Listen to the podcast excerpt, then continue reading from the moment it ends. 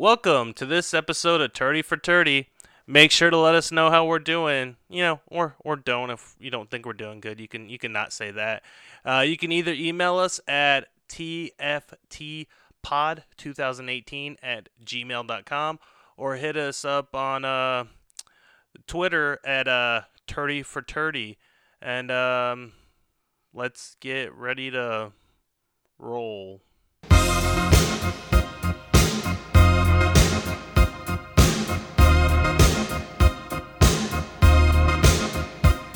Welcome to Turdy for Turdy. It's Andrew. That was Maher talking into your ear holes at the beginning, and he's about to talk right now. Hi. There he is. Uh, the podcast where we do a little bit of talking about some sports history. Last episode, I know we did kind of some current events, which was a little different, but baby, we're going back to the good stuff. Hey, are you, um, you know what I noticed afterwards? I think someone stole stealing our, our ideas. Um, did you see that? Um, I forget what podcast it was, but it's one of the ones we listened to. I'm, uh, I think it was um, last podcast on the left. They were talking about, or they mentioned the dart thing after we had already posted our other episode, or somebody mentioned the dart thing. I don't know what it was. It wasn't us. I mean, it was it was a story that got a little bit of coverage, but not a lot. So somebody was reading some obscure news, whoever you were listening to. I mean, I I literally have only been listening to like three podcasts lately. Not this one. I mean, yeah, I totally listened to this one. I mean, uh, it was probably last last podcast on the left because I I've been listening to that one a lot. It's a good one. It's a very very good podcast. My goal is We're to, advertising for yeah. another podcast on Well, here right my now. I goal just is to that. figure out how to be a serial killer from from. I mean, no, I uh, what? Oh, what?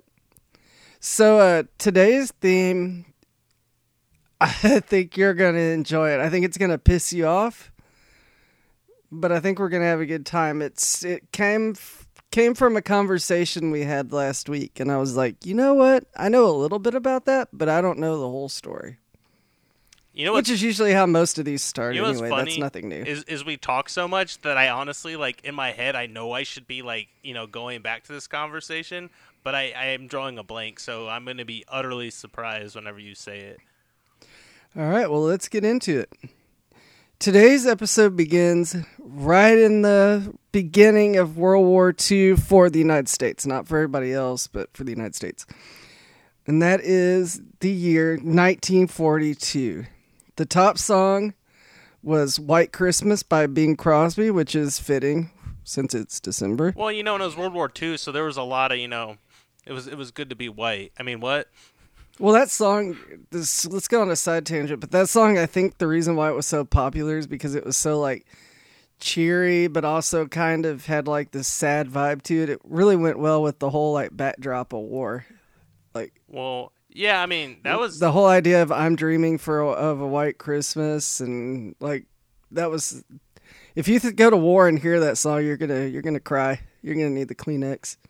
Yeah, that was a pretty messed up war. It makes I I feel like that song, like you're saying, is, is like I guess surreal enough to where you're not thinking about you know the fact that like a certain country or group of countries is committing genocide on a particular group of people. True. It just yeah, it's just one of those. It's always interesting to see like what music comes out at what time because you can always kind of get a sense of what made the music go that direction. Like all the rock music during Vietnam, and you know everything has a everything has its time and place. To be fair, all of the rock songs that came out during Vietnam were so very obviously about Vietnam, yeah, yeah. especially the Creedence. And I love Creedence, but it was Oh, it was man. very obviously uh that's what they were talking about.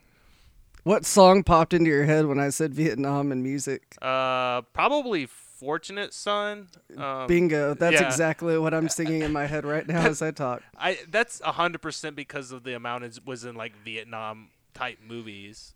Dude, every Vietnam movie, you they're like show a they'll show a helicopter going up, and all of a sudden you hear "It ain't me, it ain't me." It's either that or the other one they play in Forrest Gump that I can't remember. I don't think it's a Creedence song, but you know what I'm talking about, um, where they're like, I don't know what it is. I either think of that or Who'll Stop the the Rain or whatever it is, but Yeah, I I think I know what song you're talking about, but it's escaping me. They play that one a bunch too. The the one they play in the Forrest Gump helicopter thing where they're at the base. Oh my god. Okay, uh, we're recording a podcast, so we can't sit there and try to think of the song because it'll be like ten minutes. Uh, the best picture uh, for that year, 1942. Back to the story, was "How Green Was My Valley." Never seen that. Sounds like a dirty movie. Yo, how green is your valley? Wink, wink. Well, yeah, it's not asking how um, brown is your valley. No, that sounds gross. This one's nasty. How brown is your valley? Yeah, that now that sounds bad. Jarrell Wayne Jones was born on October 13th, 1942 in Los Angeles, California, to Pat and Armanita Jones. Drill? His name is Drill? Jarrell. Are you saying Drill or Jarrell? Jarrell. Okay, because the first two times you said it, I thought you were saying drill, like, you know, drill bit Taylor kind of thing. No, Jarrell. J E R R E L. I want to take a Jarrell. vote. You can email us. If you thought he was legitimately saying drill the first two times, please send us a thing saying, yo, that dude was saying drill, so I can feel better about myself. Drill Jones sounds like a badass name. Or like a porn name. Uh, the young family moved to Little Rock, Arkansas in 1945. Pat owned two branches of his grocery store, and Jarrell, also known as Jerry, became a star running back at North Little Rock High School. Ooh. After Jerry graduated in 1960, his parents moved to Springfield, Missouri for an opportunity that would end up being one in a million. Pat became president and chairman of Modern Security Life Insurance Company Assets, uh, and assets for the con- the company went from four hundred and forty thousand dollars to six million dollars within their first bank statement Wow, that's um that's a lot of money there. in 1960. Yeah, no, that's like a billion dollars. Don't check the inflation rate, but that's that's a lot of money. We've got a guy named Jerry Jones with a family that just got rich overnight. I wonder where this is going. Wait. Oh, you you poop face. you you you poop face. Also, Jerry's Jones's name is Jarrell.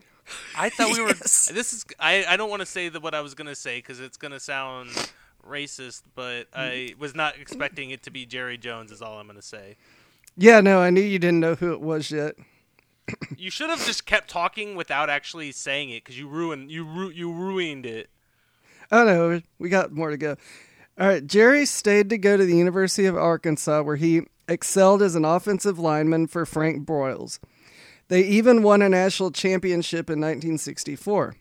He had some famous teammates like Jimmy Johnson and Barry Switzer. Oh wait, it he was- Switzer he- or Switzer? I think it's, Switzer. Yeah, and it's Switzer. Also, that didn't sound was, right when I said it. He was on the same team as uh, Jimmy Johnson. Mm-hmm. Well, that explains some stuff. And Barry Switzer. That also explains some stuff.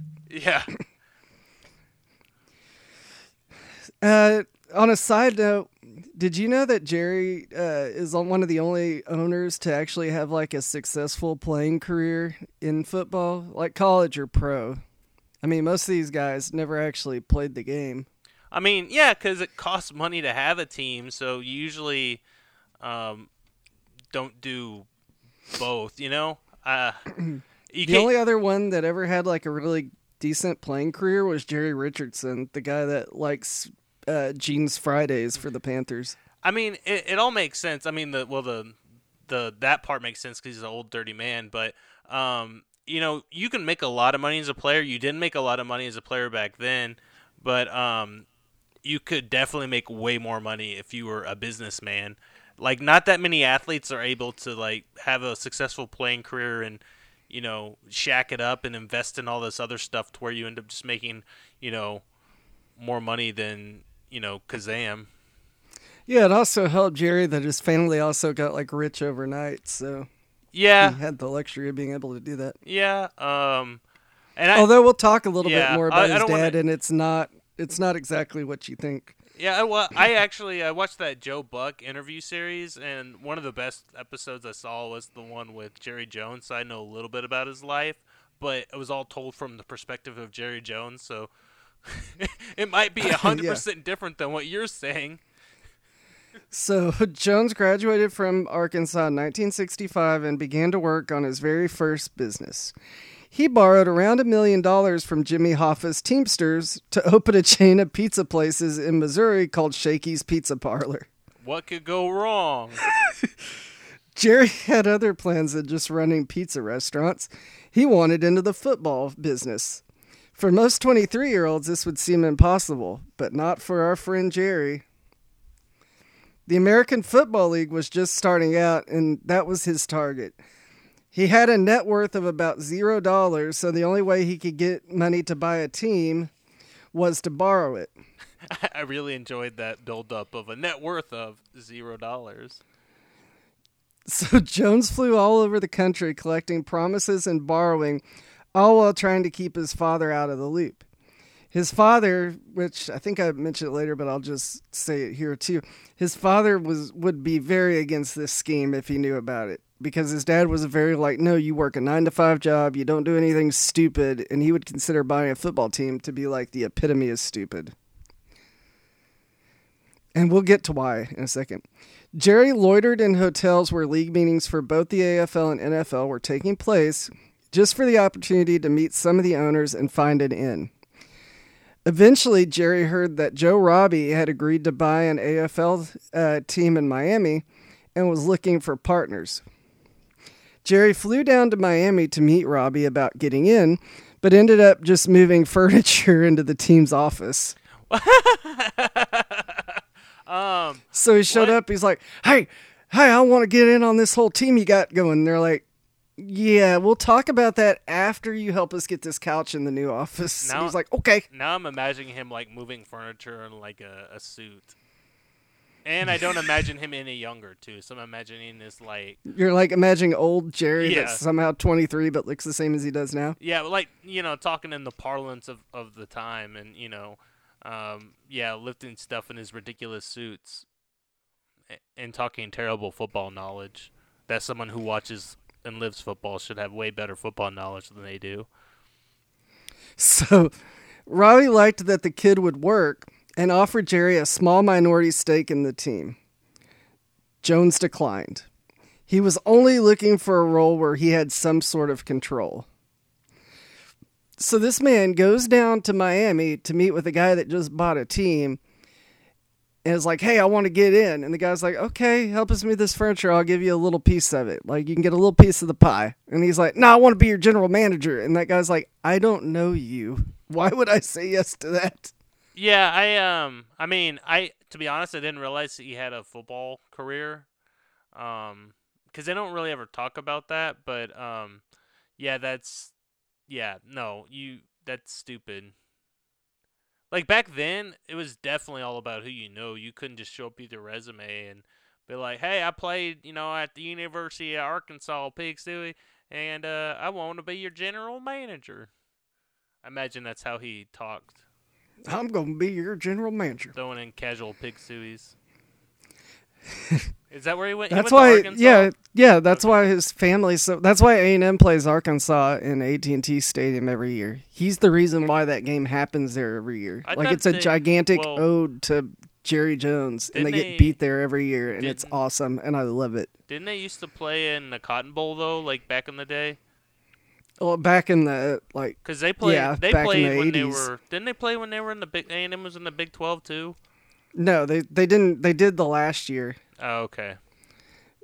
Um, but yeah, that's why the that's why Arkansas always has that big game in Dallas. It's all for Jerry. That's actually why Arkansas, like two years ago, did those Cowboys inspired jerseys that were just like the Cowboys jerseys, but Arkansas colors. Oh, I think I remember that one now. That was all a giant like "We love you, Jerry" type thing. Well, he and his grandson's going there too. And his oh wow, yeah, I, yeah, like you can tell he earned his spot on that team probably. Yeah, his uh, the grandson's actually really good though. That's Oh. a story for another day. But he's he's uh, plays in Dallas, and after we get done, to look him up. He's actually he's good. Like it makes sense that he would get a decent team. Not that Arkansas is decent, but I mean at least a big school. So after Miami was out of the question, Jerry set his sights on the San Diego Chargers. Their owner, Baron Hilton, was looking to sell. Hilton was more worried about keeping his hotel chain at the quality expected and had lost interest in the football team that was bleeding money out of his pocket. Uh, and at that time, I was reading. At that time, almost every football team was losing money, or around around the start. Like it just they hadn't figured out a way for it to make money and be sustainable. Yeah, um, I was actually thinking about that when you were talking, and like, I realized he didn't pay that much. I don't think he paid that much for the team when he bought it. But like when I was thinking about it, I was like, you know, that probably was not a good investment, which I think is what you were getting at. Is why Oh, his dad boy. would have gone for it. Oh boy, you don't even know. I can't wait till we get to that part because on paper, it's one of the worst investments of all But time. but from what we talked about with the USFL, like it's one of those kind of things where you you really it's not that popular yet. There's not a lot of money making revenue out it's there It's just yet. the TV. Like you can't have the TV rights you have now because cable and all that didn't exist like it does today. there was so like very hard. four four channels. Uh, Jones offered Hilton 5.8 million for the Chargers, and that included his pizza money from the Teamsters, with a million dollar line of credit at their first meeting to begin negotiations. So he took the money that he borrowed from for Shakey's Pizza, which was the million dollars, and used that as a line of credit to show Hilton that he had the money to buy the team. Did he ever actually open this pizza place, or did he just basically like con Jimmy Hoff out of money? Yeah, I think he was planning on it, and then he just changed. It was like, you know what? I'm gonna buy a football team instead of this stupid pizza parlor. Sorry, Jimmy. I mean, that sounds like a you know that sounds like a good investment. You know, I'm instead of getting something that could last for a long time and franchise and make a bunch of money, I'm gonna buy something that's currently not making any money. Exactly. I'm sure Jimmy Hoffa was really happy about that, He'd roll over in his grave wherever it is. where- wherever that may be. Uh, Hilton was happy with the offer of 5.8 million dollars, so Jones took the time to meet with the biggest owners in the AFL to ensure that he would be approved as an owner. The owner with the most power in the league at that time was Lamar Hunt, who owned the Chiefs. The two met for lunch in the Kansas City airport, where Hunt told Jones that he was impressed that a man of his age had already had that much success. Jerry looked at Lamar straight in the eye and told him, "Oh, I didn't make any money." Wait, what? Hunt- What? Why? Why would you say that? Like he had them all conned. He's an honest guy. Who's currently like in debt to the mob?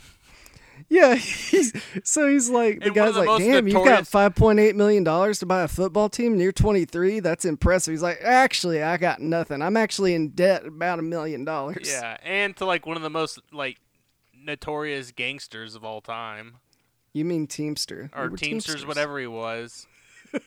yeah, I'd never even heard the te- the Teamster gangster gangster. It's I got a stir in it.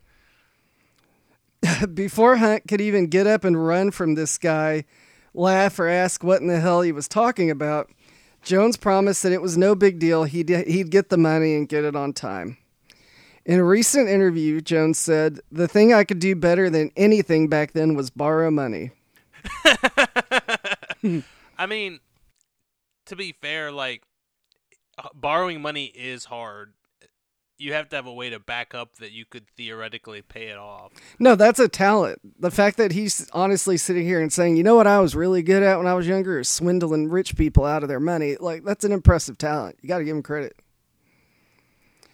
Uh, the news of Jerry wanting to buy the Chargers began to get more and more attention. Little Rock newspapers began to print stories with titles like Jerry to buy a team or former Razorback guard and fullback to meet with Baron Hilton. I Well, really current- love that that the Hilton's name is Baron.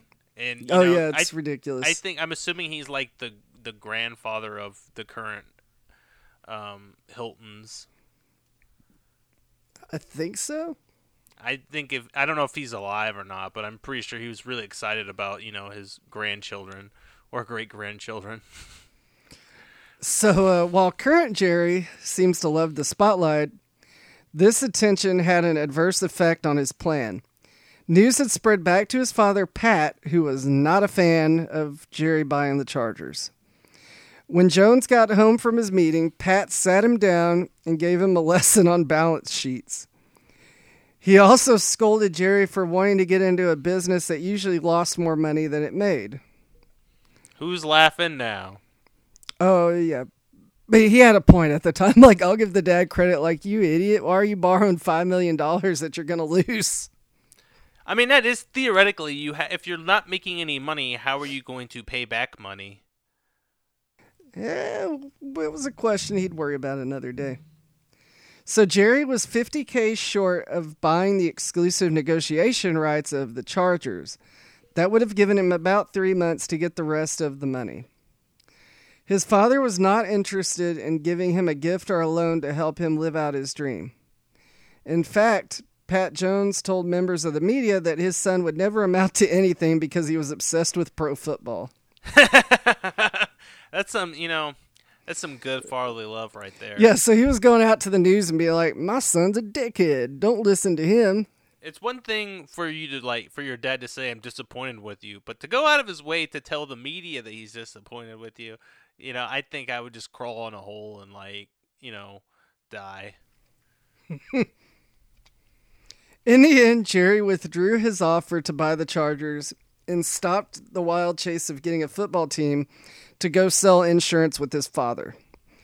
Two months later, the Chargers sold to a used car salesman and movie theater owner named Eugene Klein. The price tag was $10 million. Wow, okay. So, you know, the, you know, Mr. Hilton there made some money.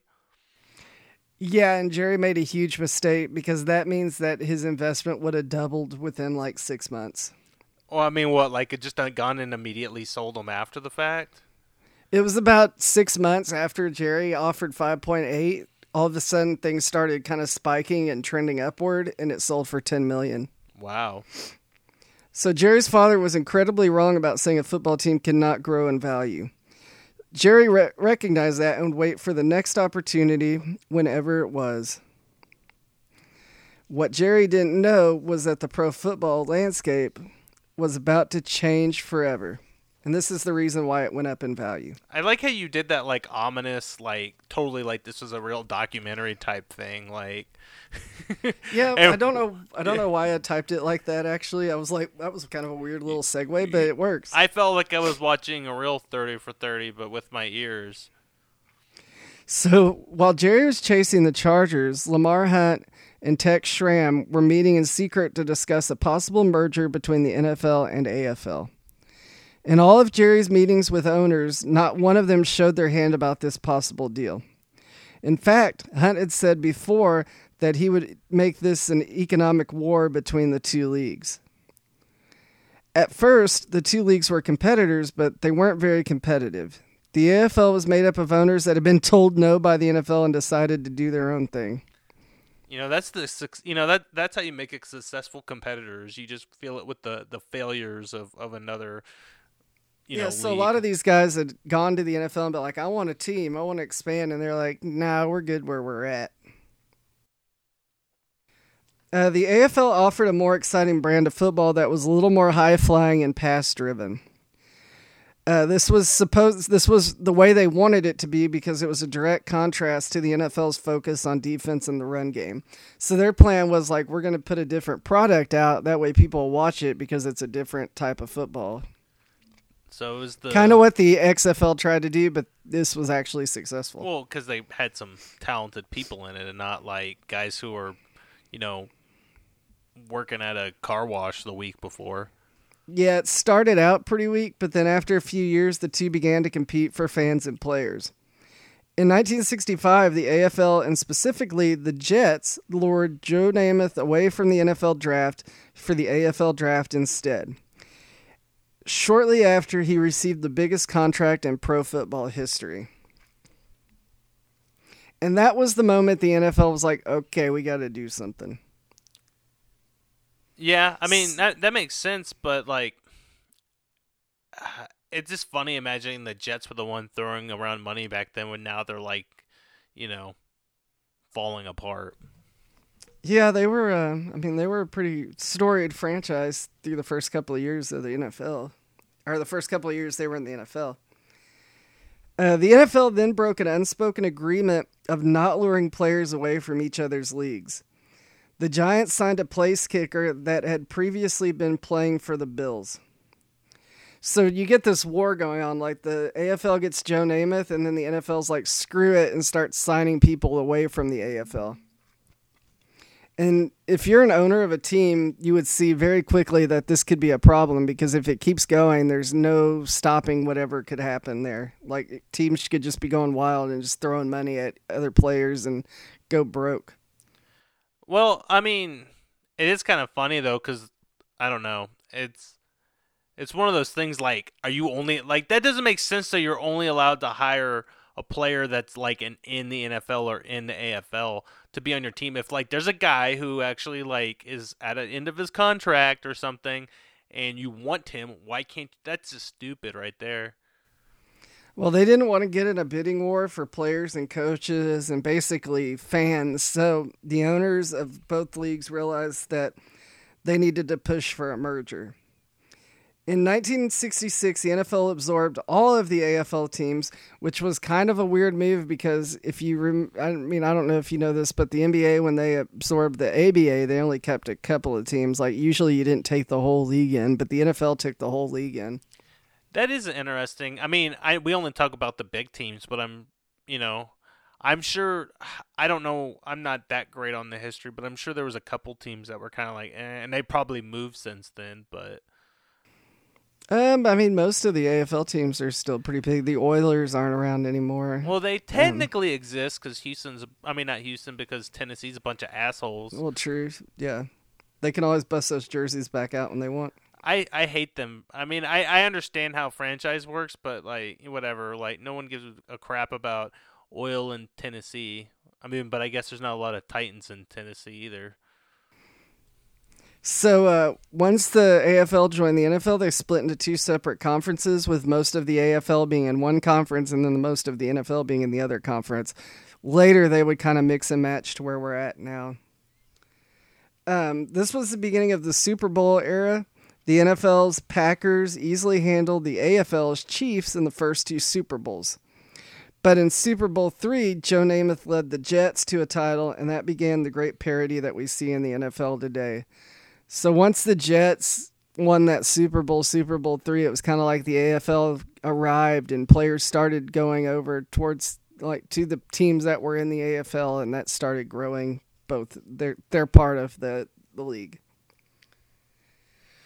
After the Chargers saga, Jerry went back to the University of Arkansas and completed his master's in business. He tried to start a few businesses, but none were very successful. What about the pizza place? I need some Shakey's pizza. Nah, Shakey's never panned out. You know, I I don't know. I never did find what he did with that money though. After all, I always wondered that. Like, what happened with Jimmy Hoffa's million? Well, I mean, maybe he killed Jimmy Hoffa. There we go. He's under. Conspiracy he's under the original Cowboy Stadium or in Arkansas somewhere. Probably in Arkansas. Uh, Jones finally hit big with an oil and gas exploration company, joins Oil and Land Lease.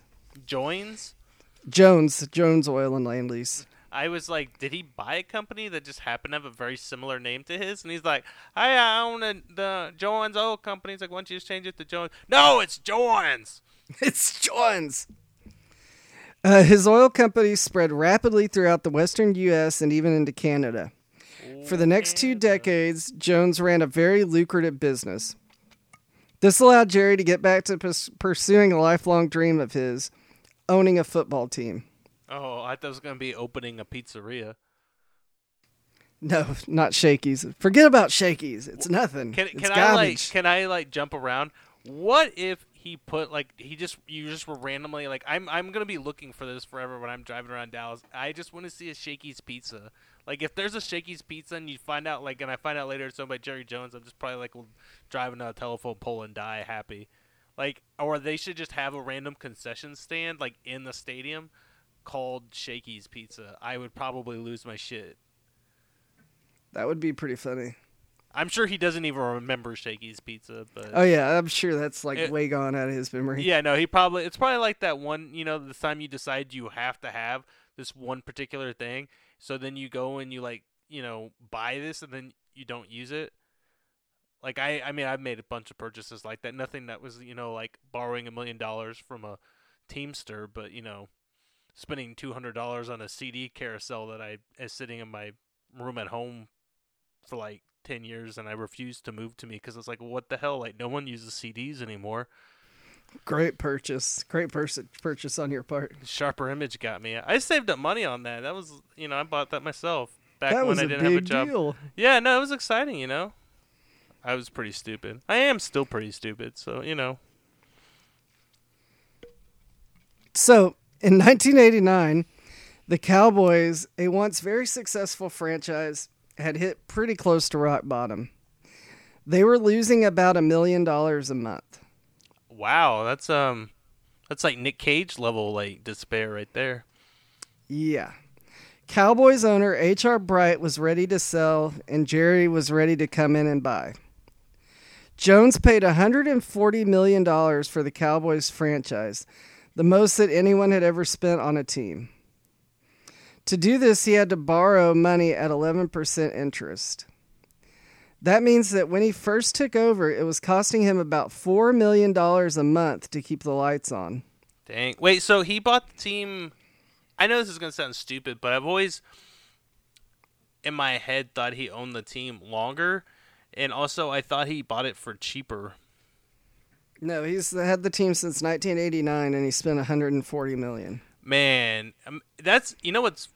I mean, I know you're probably gonna mention it later, but dang, talk about like. That number just seems super cheap now compared to like the fact that you know, basketball teams have sold for t- like uh, two billion dollars, and then I don't know how much did the Panthers sell for? A lot of money. Yeah, definitely more than 140 million. The fact that like they were losing 4 million a month when you add in his loan that he had to take out is just insane. That's so much money. Yeah. So wait. So he was still. So he he had to prove he had this money, which he probably had a lot more money now since he had the the oil company. Yeah, he had the money, but he also had to borrow it some because I mean, it's 140 million for the team, but then there's other stuff you had to pay like contracts and all that, so it, he had to borrow a little bit. Uh, and the year that he bought the team, they had a three and thirteen record, so he was not buying a successful Cowboys team. I mean, you never buy successful teams unless, you know, the owner gets fired for being a racist or, you know, sexually assaulting people. Or that usually just happens on unsuccessful team like the Clippers. Clippers like were doing somewhat good. They always trick I mean, you by in the starting out the season good or like just, you know, making the playoffs and then like losing immediately kind of thing, but they weren't awful. Uh, so Jones was not very popular when he first took over. One of his first moves as owner was to fire Tom Landry. Oh, And- you know, there's I don't see what controversy you could happen with that.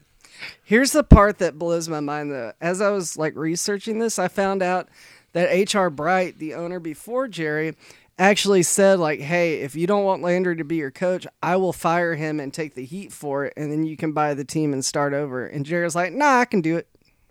Okay, I um I would totally have taken that man up on the offer if I decided I want Tom Landry, which I mean that was towards the end of Landry's career anyway, though, wasn't it? Yeah, dude, he was way out of his Yeah. league at this point. Like, it, he had every right to fire Tom Landry. That was not a bad choice. Yeah, I um I think I would have taken up that guy because people are stupid and they'd be like, "No, we need to keep him. He was good once." And it's like, "Nah, we need a we need a we need a new new direction." I think I honestly, I honest to God, I think that the reason he didn't take him up on that offer is because he saw it as a power move. He wanted to come in and like put the fist down and be like, "Get out of here, Tom," and show that he was in charge. Yeah, but I mean, yeah, I mean, what we're both saying makes sense. But personally, Oh, I would pick taken other, that I would pick other ways to show charge. For sure, I would never have done that. I would have been like, "Yeah, you fire him." Like I would have bl- all the blame on the Hilton guy, or I mean not Hilton, but whoever the the HR HR Bright. HR Puffin stuff that got rid of the team, and you know, and then when I hired a new coach and they were successful, I would take all that glory and I'd use that as a power move. So anyway, needless to say, it didn't go over very well with fans who love Tom Landry. Mm, Cowboys fans are stupid too. He was uh, Jerry Jones was accused of nepotism because his next move was to hire former teammate and friend Jimmy Johnson as the replacement. Um, wait, so you're telling me? Okay, so I thought like maybe he had hated Jimmy Johnson is why he fired him later. the Well, we'll get to that, but, when he hired him, they were friends. Like Okay. they'd been teammates. um, I mean, but just because you're teammates with somebody doesn't mean you're you're friends. So next, uh, Jones decided to fire longtime general manager and NFL legend Tex Schramm, and he hired himself as the replacement. That's obviously a good move. Um, well, I mean, it made- really it shouldn't surprise us since he was like wanting to be a general manager of football teams since the 60s so i was like okay that made sense he was just he was going to do that to any team that he ended up on I mean, yeah, no, it, it totally makes sense. Like, I, I mean, I feel like if all you wanted to do is be a general manager, maybe you like try to do that without owning a whole team. But you know, he owns a team, so you know he can do whatever he wants. If he wants to drive his own team in the ground, you know, that's his prerogative. He's still making bank. jerry's first season in 1989 as the owner was bad the cowboys finished 1 and 15 that year and then uh, in the draft they selected troy aikman in the first round What a terrible pick. That guy's a jump. Oh wait, you're about to lose it because there is a terrible pick in this draft. Uh, in one of the first bizarre decisions that Jerry made as an owner, they also drafted Steve Walsh from Miami, a quarterback, in the supplemental draft. Because they took him in the first round of the supplemental draft, that means that the Cowboys had to give up their first round pick in the 1990 draft. So they took Troy Aikman in the 89 regular NFL draft, and then they took another quarterback, Steve Walsh, in the supplemental draft that happens afterwards. And because they did that, they lost a first round pick the next year. So they basically spent two their their 1989 and 1990 first round picks on a quarterback on both of them. Um, that's stupid considering like he wouldn't have even played in the meantime, and if they decided that he wasn't going to work out, they could have gotten a free agent instead of wasting a pick when they obviously needed several players. So I think this is more Jimmy Johnson's fault than Jerry's because Walsh was a 23 and 1 at Miami when Jimmy Johnson was coach. And I think he just thought like Oh. I can get my guy to be better than Troy Aikman. But still if you're Jerry Jones like why would you agree to do that? It's such a waste. Oh, that's probably what led to rocky roads later on. So Aikman ended up winning the job, of course, but he broke his index finger and was out from weeks four to nine. Steve Walsh had to start in his place and got them their only win of the season. Oh, you know, so Troy Aikman was a chump. You know, maybe maybe Jimmy was right. You know. Yeah, I know. That's what I was like. Ooh, that didn't make sense. I was like, well, okay. Was that like you know after Troy Aikman like stepped in you know radioactive fluid and his head grew like ten times sar- larger than a normal sized person's head, and that's where he got enough intellect to make him be a decent quarterback, but it still made him stupid so that he says a bunch of annoying crap when he I talks think on TV the for I four think hours the at a first concussion that he probably got in that season gave him the superpowers that made him a good Oh, quarterback okay. after. Yeah, he lost his ability to function as a human, but you know he learned how to play football real good. So this was also the year that Jerry traded Herschel Walker to the Vikings and got an assortment of draft picks. That was a good move. And accoutrement, yeah, this is the one that led. Uh, I think this is the one that led to like Emmitt. all. Yeah, I was gonna say him and someone else, but I can't remember who else it was. So, oh, I'll tell you in a second. So, a little piece of information that I had never knew about that was that Jerry um, had to pay Herschel Walker $1.3 million to accept the trade. Okay. So that was how that happened. Like Herschel Walker, of course, didn't want to be traded from the Cowboys because that's where he'd been playing. But Jerry was like, "Here's 1.3 million," and Herschel's like, "Okay, I can go play in Minnesota." Well, was Minnesota good at the time? Not very. I mean, they were better than one in fifteen. They were better than one in 15, yeah. Um, so one of those picks would eventually become Emmitt Smith, And another player that came out of that deal and another player they drafted with those picks was Darren Woodson. Oh, I thought they got someone else in that one. Mm-mm. So, um, in that 19 in uh, in that season, they yeah they ended up finishing one and 15 in 1988 when they had or 1989 when they had Troy Aikman and Steve Walsh, and then the next year they would end up finishing seven and nine. So it was an improvement. Would you say they were Aikmaning for a win?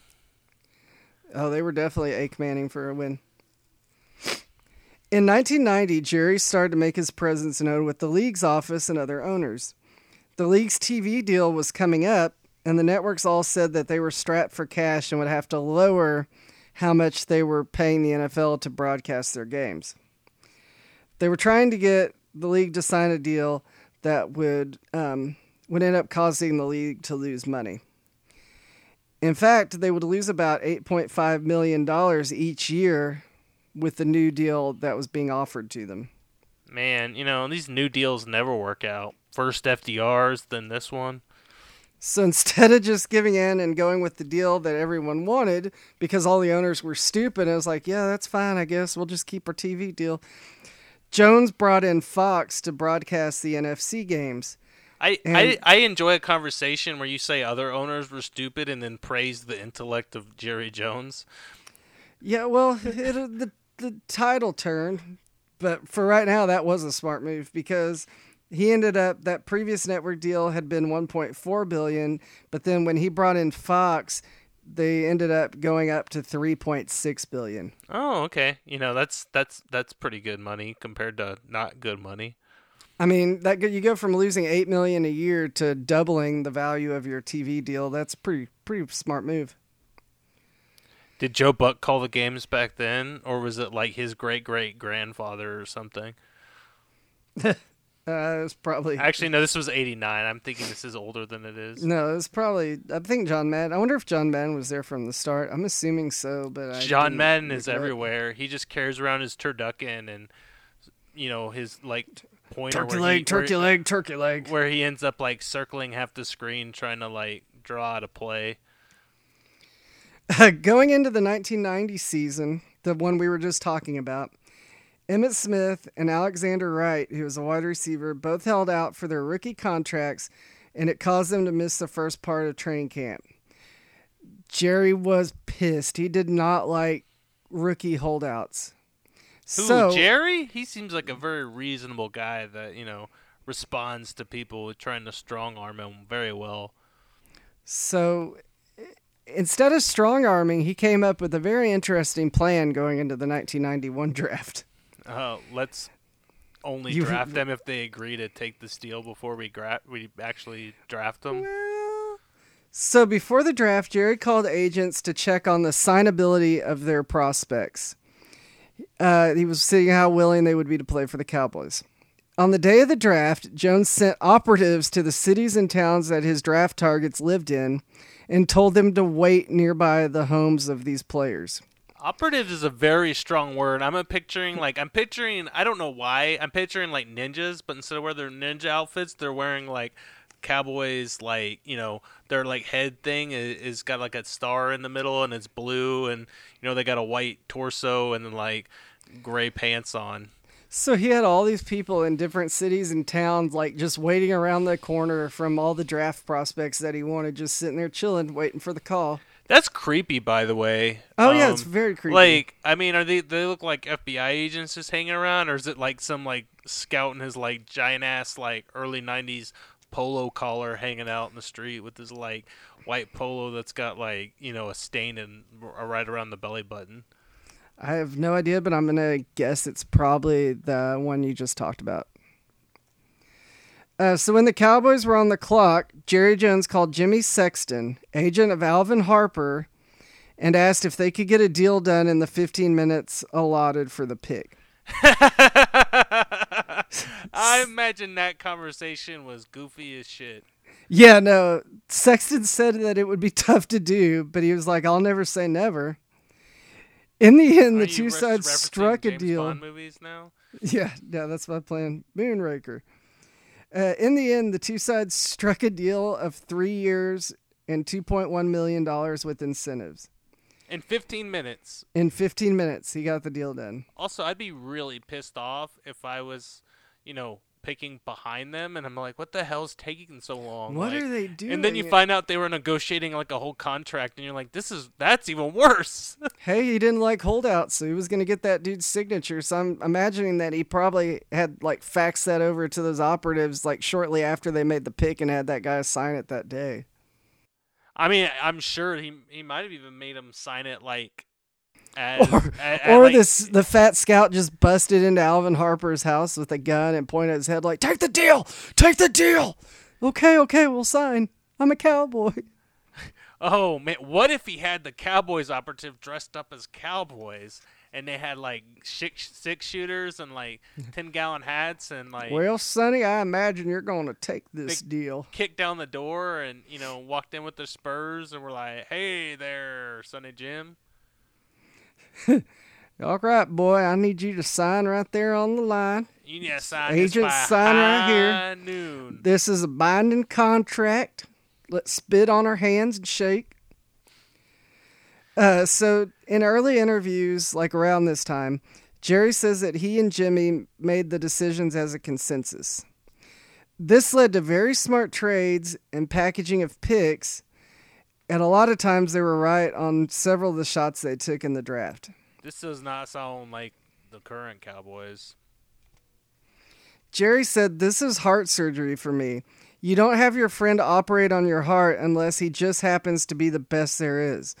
In making the commitment I made here, I tried to find the very best individual with whom I could go into the future of running the Cowboys. By the same token, my token, my background is one of negotiating, trading, and selling. That's what I've been doing for 30 years. Of course, I wasn't in the football business, but certainly the advantages that uh, Johnson and I gained from having no politics and our proximity to each other is being able to get get it right on the field, and in my view, outweigh the disadvantages, so to speak, of not having a quote unquote seasoned football management person here. Who the hell is this guy you were quoting? Because I I know for damn sure that ain't Jerry Jones. It was That- Jerry. That they were just best buds running a football team together at this time. literally everything you said there is the least Jerry Jonesy sounding thing that like could possibly ever happen. Like Oh yeah, if my team had a personality like that, where it's like, yeah, it's just me and my friend building a football team and doing it right, it'd be like, yeah, that's awesome. Like this sounds really cool. It sounds like guys that figured out the system are like, you don't need all these people arguing. You just need two guys that see kind of the same way. that, I mean, but this like the the the quotes, the the it, it just doesn't. It, it's like what happened in twenty years. So the 1991 season is also where the Cowboys' financial turnaround really kicked off. Jones said that one of the reasons they turned a profit was because they cut a lot of people out of the front office when he took over. Basically, we got less people doing more things, he said. Oh, that that works for you know that'll work forever. This policy is to direct the dollars towards the playing field. Jones also moved the Cowboys training camp to Austin and got sponsors to sponsor the camp. Um, this was much cheaper than going to California like they had been doing. And that one makes actually a lot of sense. He also found a new revenue stream from within the stadium. This is actually interesting. You'll enjoy this. Stripper poles. During this, yeah, that's the new stadium. No, Oh, this is old Texas State.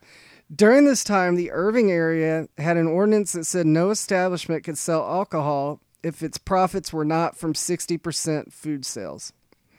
Jerry filed a lawsuit against the ordinance, saying that it was a violation of Texas Alcohol and Beverage Commission regulations.